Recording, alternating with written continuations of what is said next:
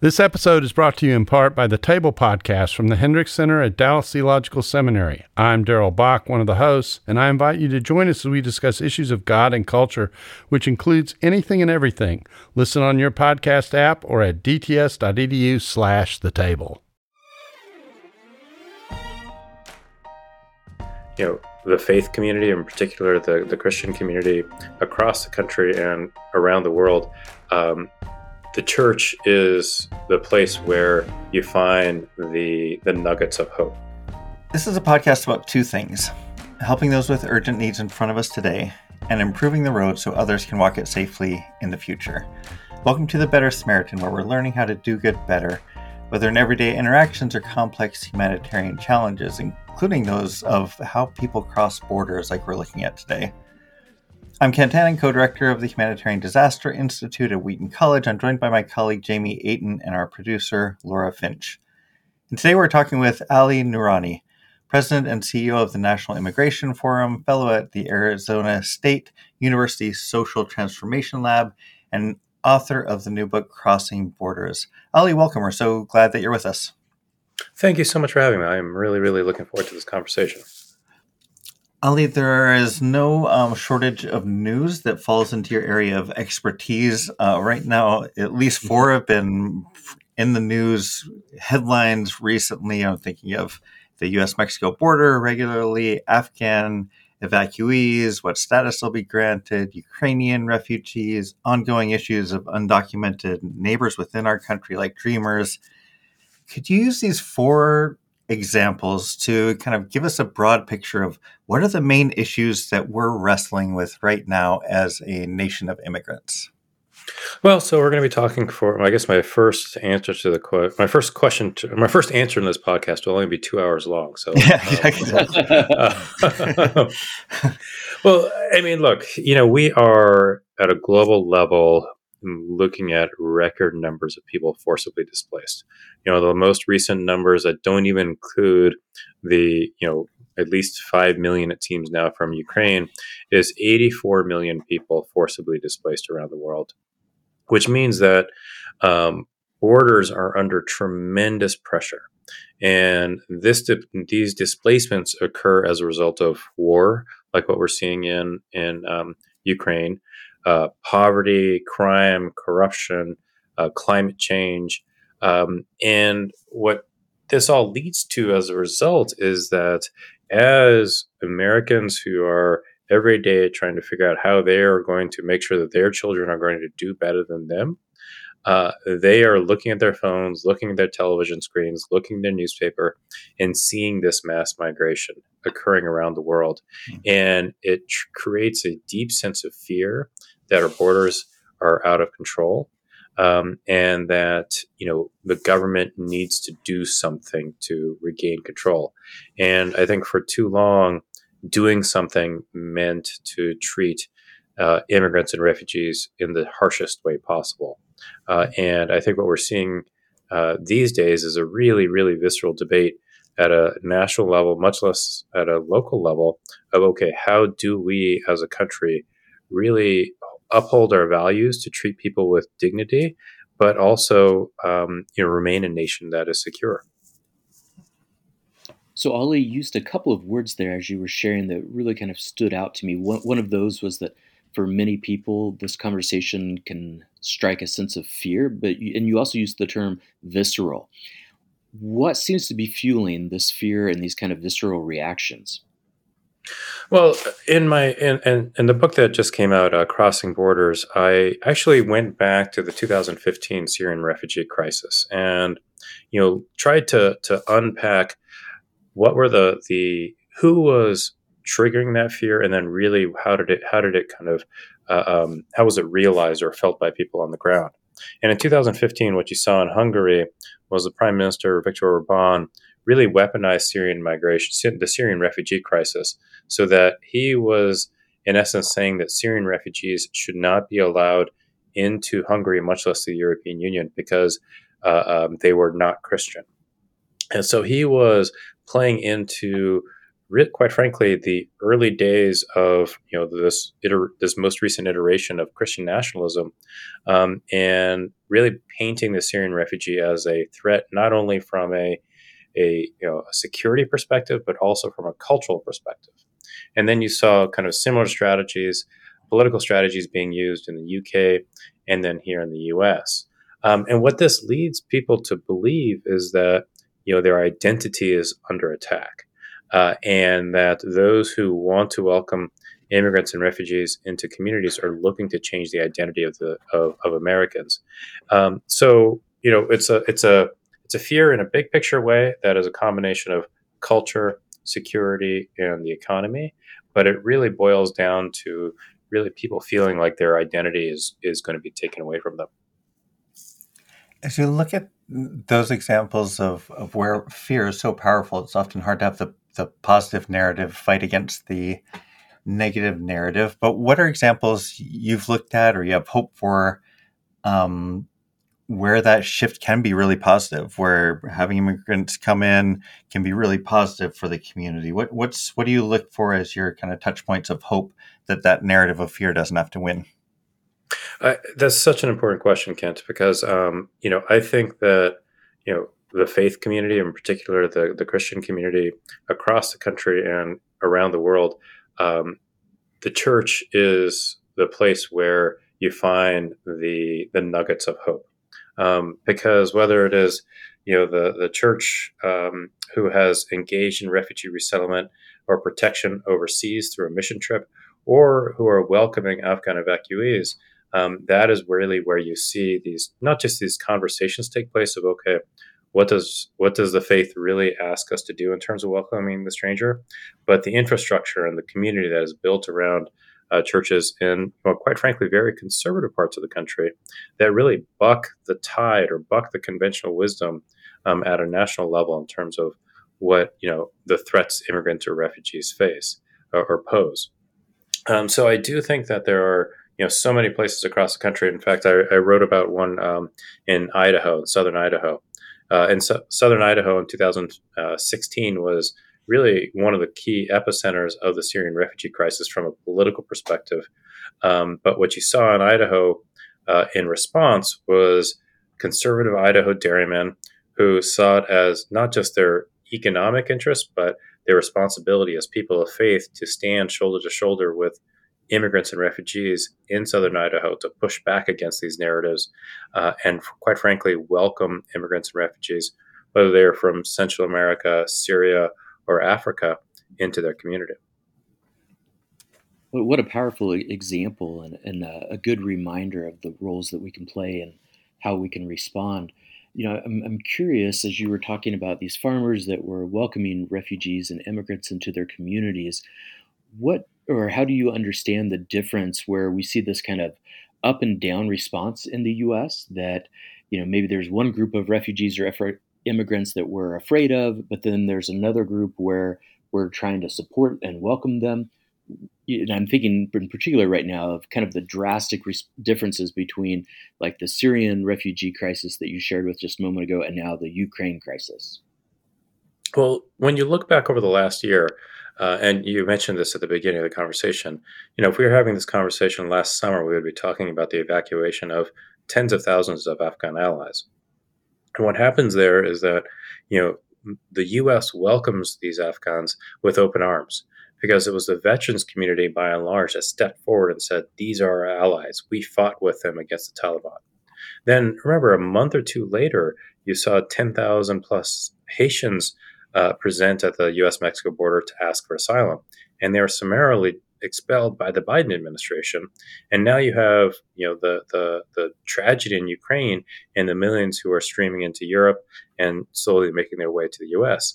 So there is, like you said, a, a very up and down approach or response to immigration here in the states. The challenge for us, or the opportunity, I should say, is that rather than you know shaming people for you know the, the dissonance of the reactions how do we use these reactions say to the afghan evacuation or to Ukrainian refugees to expand the conversation around the value of immigrants and refugees to the United States. So some of this, I think, is is you know, quite frankly, in the worst, you know, in, the worst of crises, understanding the opportunities that they present to help uh, um, our neighbors better understand um, what the value is of immigrants, but to be able to see uh, immigrants and refugees instead of kind of being a, a community to be afraid of, but really a, a community to, to value.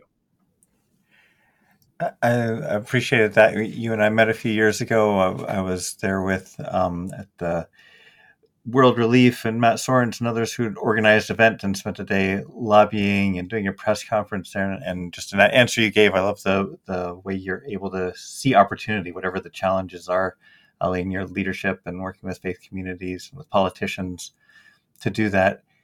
As you mentioned that and seeing these opportunities, what would you say if you could make three policy changes right now? You temporarily have you know the gridlock is here, but you're temporarily granted power, presidential and congressional power, to make three to make three policy changes that would be not just your vision, but you think could you know could eventually get kind of a consensus where where people on all sides would be good for the country.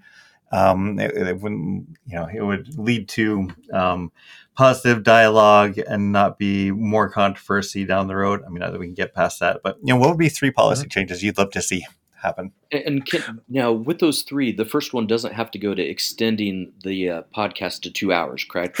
or you still use those three for other. We're up to four, I think we're up to four hours now. yeah, because we're changing all three policies.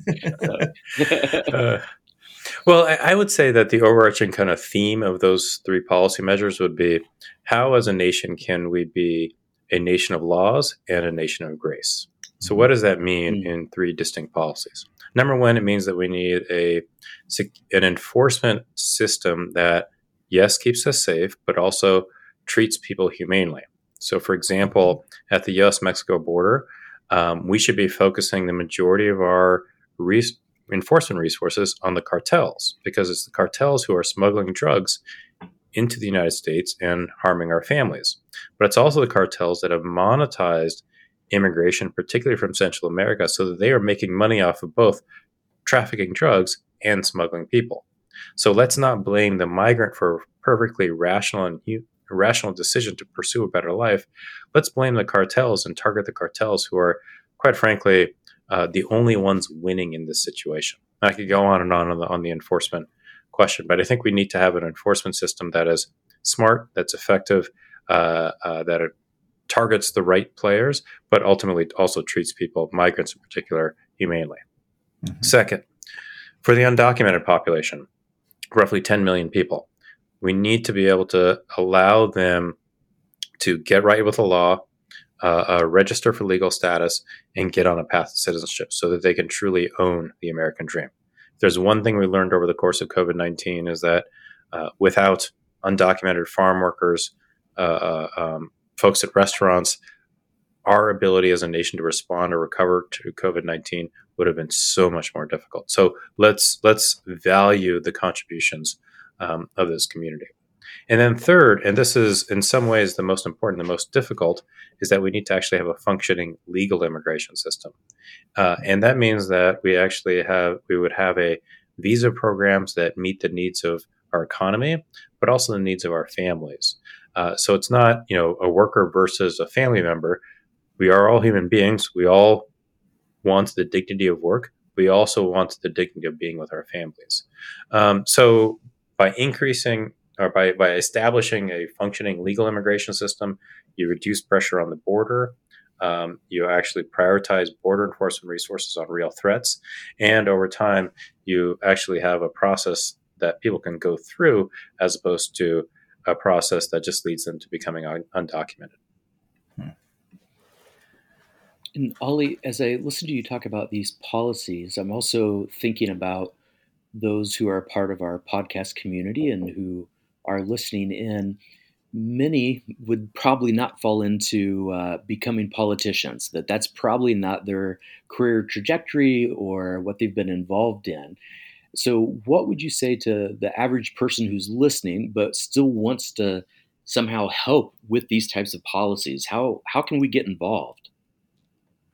Sure. Well, first of all, I would say that um, for for those of us who care deeply about the immigrant or the refugee that we've come to know and love, whether as you know a friend, a family member, a member of a church, or, or the, the people, the kids our, our, our kids go to school with, um, we should not feel like we need to know everything about immigration policy. We just have to hold on to the basic principle of treating our fellow, our neighbor as a human being. Um, and I think if we have that as a starting point, all the policy questions fall into place. And I always want to say that because you know immigration policy always feels very overwhelming and complicated. So if we're all on the same page in terms of treating our fellow uh, people as human beings, um, then from there the opportunities are to share our stories with each other, uh, support each other. Again, whether it's you know a community organization, a church, or otherwise. But then you know you have amazing organizations like World Relief um, that do such important work in terms of resettling refugees across the country. Um, and then we, in partnership with World Relief, we've started an effort called Women of Welcome, where it's uh, evangelical women across the country who are uh, meeting with each other, you know, in person, online, uh, engaging in Bible studies, so that they are getting their questions and their concerns addressed, uh, kind of from within the community, but then also building a larger community along the way. Could you, t- as you say that, I'm just thinking about what Jamie just asked and sort of in people in day to day life. And you mentioned earlier Idaho farmers kind of rallying. Is there? Can you tell us a story, either you know one from your yeah. book, which is so well written, or another story that you've experienced recently that really gives you hope for kind of change that can happen in people's hearts, as well as change that can happen to help you know a whole community, including the immigrants in the community, you know, thrive together. Sure. So one of the people that I've met over the years is um, Eric Costanzo. He is a pastor at, I want to say, South Tulsa um, Baptist Church in Tulsa, mm-hmm. Oklahoma. And I've had the opportunity to, you know, be with him in meetings with members of Congress. Uh, we, you know, he and his son came to New York for an event that we did there. Um, but in the book, I tell the story of you know, in essence, how he came to realize that it was his responsibility as the leader of, the, of his church, not just to welcome immigrants and refugees into the congregation, but then also engage Senator Lankford, who has a long history of of, uh, of being in support of, in particular, refugee resettlement, um, but really, you know, helping Senator Lankford and other members of Congress in Oklahoma seeing the value of immigrants and refugees to the state. And I got to say that, you know, Oklahoma in particular really played a, an incredibly important role in terms of the resettlement of Afghan allies last summer. Um, so you have people like, you know, Eric, you have uh, folks like uh, Maria Ramos in Storm Lake, Iowa, who in the early 80s, uh, she crossed the border with her parents at the time on foot you know, she lived in a village outside of Puerto Vallarta and wanted to, they wanted to be with uh, her brothers who were working on a farm in Northern California. Number of years later, she moves to Storm Lake, Iowa, which was then represented, which went on to be represented by Congressman Steve King, one of the most anti-immigrant members of Congress in recent history. Now, Maria Ramos, as a U.S. citizen, is a member of the Storm Lake City Council, and she's working every day to make sure that every resident of Storm Lake, whether they're a U.S. citizen or not, uh, uh, is able to thrive. So that's you know she is a story of not just the the journey that people take, but how a community like Storm Lake can welcome and then support her leadership. I'll just uh, do it. I'll let you ask the next question, Jamie, but just to underline that, uh, I spent some time in Tulsa with Eric, with Pastor Eric, and he guest lectured with our grad students here before, and he's great. And yeah, the way he's really is. organized at that local level and engaging politicians, and it's where some of that narrative breaks down, like you said, where okay, these are some folks who you know should think one way if you look at the national narrative, but then on a personal level, they're connecting, and also you realize how important those immigrant uh, laborers who come up are to their economy locally, and it just helps to make it more complex. And you see the the opportunities to thrive together. And uh, uh, one other thing I wanted to share here, and I ended up writing about this as well, is that you know how much um, how much pressure someone is in to think differently than their community when it comes to something like immigration. So I wrote about you know a, a couple of women that we had met over the years that you know, whose family relationships or, you know, they knew of friends whose family relationships were under severe stress because they were saying, you know, we as a nation need to welcome immigrants and refugees.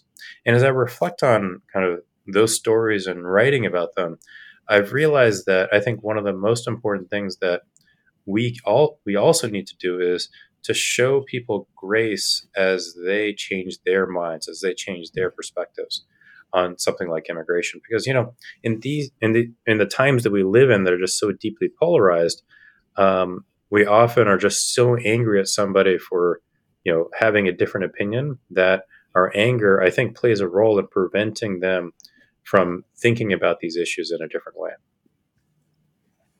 That, that's so helpful and such a, important reminder for us to think about not only grace to those that we're welcoming, but also grace to those that may have a different perspective than what we do on immigration and refugee related issues. Wondered what are some things that you've learned along the way about how to have these sorts of grace filled conversations around immigration and refugee challenges?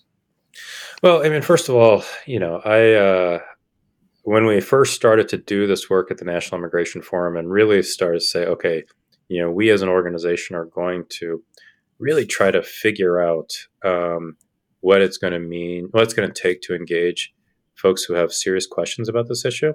We had to, we developed, if you will, kind of an informal motto. And that motto is to meet people where they are, but not leave them there.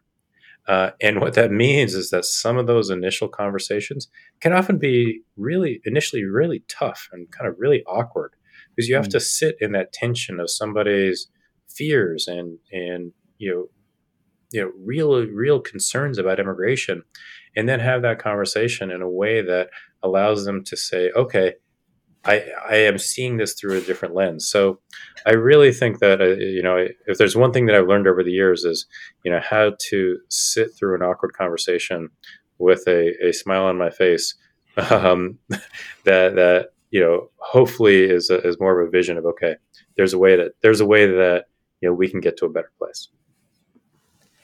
I love how you frame that. So I was reading my book about refugees and and immigration, you welcomed me. And I was really thinking about it in the, as I was wrestling with it, thinking, oh, so much of this is our own personal journey ourselves as well as with others, sort of a spiritual journey of welcoming and grace and being vulnerable and stepping into those awkward conversations and and who's influencing me, who's influencing you, you know, the narratives we believe. So uh, yeah, I really appreciate how you do that. You think in this big picture about policy and then bring it down to this personal level, including the conversations we have with friends or loved ones or other people we bump into.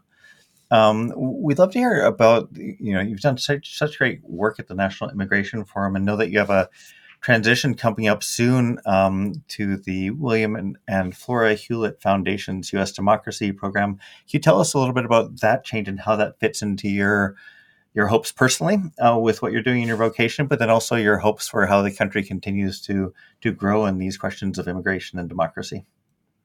Sure. Well, you know, as I was writing Crossing Borders, I really it became very, very clear to me how certain politicians were, u- whether domestically or globally, were using the issue of migration to undermine democratic norms, uh, and and I just realized that if we don't begin to have a different conversation on immigration and reach a different solution, much less have a different conversation of what it means to be a democracy, you know, things are just going to get harder and harder and worse and worse uh, for immigrants and refugees, much less any any anybody who lives in the United States or any democracy around the world.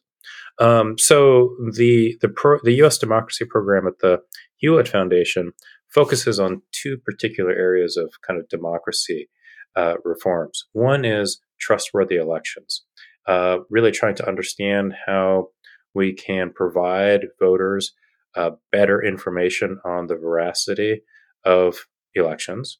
Second, ensuring that local elector- election infrastructure um, has the capacity and technology to run trustworthy elections. And then third, so that people do have access to the ballot box. And the second uh, strategy um, of the foundation in this area is around the strength and capacity of Congress and the executive branch to hire the talent that we need to serve in these positions. Um, that they're going through, you know, they have the operational processes in place to, in essence, be a 21st century government as opposed to, let's just generous, generously say it's a 18th or 19th century uh, mm-hmm. operations of the federal government. Um, but more than anything, and the reason, one of the reasons I'm really, really excited uh, for the challenge ahead is that the foundation wants to address these issues in a way that does not increase polarization. Because I just think that so like just like so much of our immigration debate, so much of our democracy debate is dominated by you know the left wing or the right wing. Um, I'm personally very interested in how do we put forward strategies around democracy that really bring the country back uh, together so that democracy to one person means religious liberty to another person means freedom of speech and to another person it means access to the ballot box. Those are those should not be uh, goals in conflict with each other but right now they do they feel like they're in conflict with each other. Well Ali, we we since we don't have two hours or four hours, um, we're going to transition now. We started with the, the big picture and love all this, and anyone who's listening can continue on into your, your excellent book that goes into these kind of issues. And it's it's great facts, but it's also really great storytelling that you do in the Thank book. You. So thanks for com- combining those together. And now we'll transition. We start with the heavy big talk, and then we transition to small talk, the opposite of uh, life's interactions. And so, I wanted to ask you these five quick questions, and start with what is something you're currently reading that you're enjoying. Um, what am I currently reading? I am reading. I have two books going. One is uh, a little bit work oriented. Uh, it is network propaganda. In essence, hmm. you know, what's the infrastructure around disinformation? That's not uh, it's an it's an important read, but not a fun read. And then the fun read is uh, uh, it's called the accidental accidental connoisseur, and it's a it's a it's a book about wine. Um, so you know, try to try to balance out both both sides of, both ends of the spectrum. nice. Well, what's a, a, book you've given away more than uh, others over the years? Uh, if I had a uh, if I was good at if I was a good author, I would say my book, but I'm not that good of an author. Um, you know, I, I think one of the books that I really, really, um, uh, really value, and it was a friend of mine who, um, uh, um, I'm trying to find it here. Um, it's called Short Sentences. Oh, I'm sorry oh, I found it. This, the book that I've given away more than any other is um, Several Short Sentences About Writing. It's a book by uh, Verlyn Klinkenborg. And it is just a fantastic book um, of, okay, how do you, how do you write a, how do you, how do you write in a way that people actually want to read? Um, as opposed to, you know, academic writing or technical writing. So that's the book. Uh, you know, it, I haven't, I haven't forced staff to read many books in my tenure at the forum. In fact, I think this was the only book that I've ever given to all the forum staff. Uh, I thought about quizzing them, but I thought that would be a little bit much. That's great. I look forward to checking that out. Um, third question Is there something you're currently using? It could be an app, a productivity method, a special special to do list manager, a travel product that you're finding especially helpful at the moment that some of us might find helpful too. I mean, look, I am transitioning jobs, have to move to the West Coast, um, and moving into a completely different field altogether. I could actually use your recommendation. whatever it takes, day by day, whatever it takes. exactly. An alarm clock. How about that? I like it. Sounds good. I think we we have apps, and then we usually devolve. I think Jamie and I both end up devolving into post-it notes is when it really gets bad. So maybe that's where you are. Yeah, I've got like these multicolored index cards all over my desk. They've got random words on them. They don't make any sense, but I write something down on them. I feel organized. well, you know, just the fact that you write them on index cards versus post-it notes, it, it makes you, I think, appear even more stable right? Like if somebody walks into my office and sees all my post-it notes, it starts raising lots of concerns about my well-being. But I, I might have to switch over to index cards for for that very reason. Then, um, so. Uh, uh, another question would be what's something that maybe you've been listening or watching recently that uh, you've enjoyed oh let's see um, you know the uh, what have i been listening to or watching. Um, I gotta say, I don't watch anything serious. Um, I feel like you know the day job is serious enough. Um, you know, I think one of the most brilliant shows, and it's a little bit of an acquired taste, is um, Atlanta. It's a it's by Donald Glover. They're in their third season. It is just um, just a fantastic show that kind of just challenges culture in every possible way, and uh, it's it's just it's brilliantly written. It's brilliantly acted. It's um, yeah, it's it's it's pretty amazing show. I've watched a few episodes. I've always wanted to go back to more. It's, it's so creative. It felt like one of the more creative shows I've ever seen. Uh, the ones that I saw. So it really is. And this this uh, current uh, season, it's it's just kind of it's a little bit mind blowing sometimes. Nice. And then last question, and so you're under stress at the moment, so this is good to be reminded of. Uh, uh, what do you do to renew your body and mind uh, along the way? Um, one of the things that I really enjoy doing is cooking. Um, mm. so, yeah, you know, a good day to me is if I have enough time in the evening to like make a pretty good meal. Well, I don't know whether or not it tastes good, but you know, it's it's complicated enough to keep me busy for an hour or two. Um, but yeah, that's that's where I would say I, I find my joy is that is to, is to make a meal. Nice. Well, thanks. Uh, going to meal, um, the meal metaphor. Thanks, Ali, for the work you've done for many years trying to make our country more hospitable. Thinking about that meal that people share together, and I think it's been really important work. And we wish you all the best as you transition to this other important work of of making sure our democracy can can help with immigration, but also so many other issues that we can can thrive together as a community and as communities. So, thanks for this time. Really appreciate the conversation with you, Ali. Thank you so so much. I, I really really appreciate it. Do both of those together, and doing both of those together seems seem like um, like really important goals and important ways of being on that path of seeking how to do good better. So we're grateful to be seeking how to do good better along with you.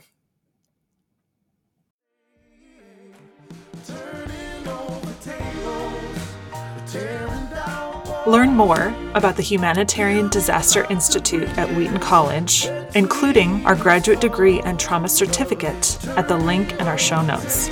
You can attend the program online or in person and stay in touch. You can email us at producer at bettersamaritan.com. Thanks so much for bringing us along on your journey as we all endeavor to do good better.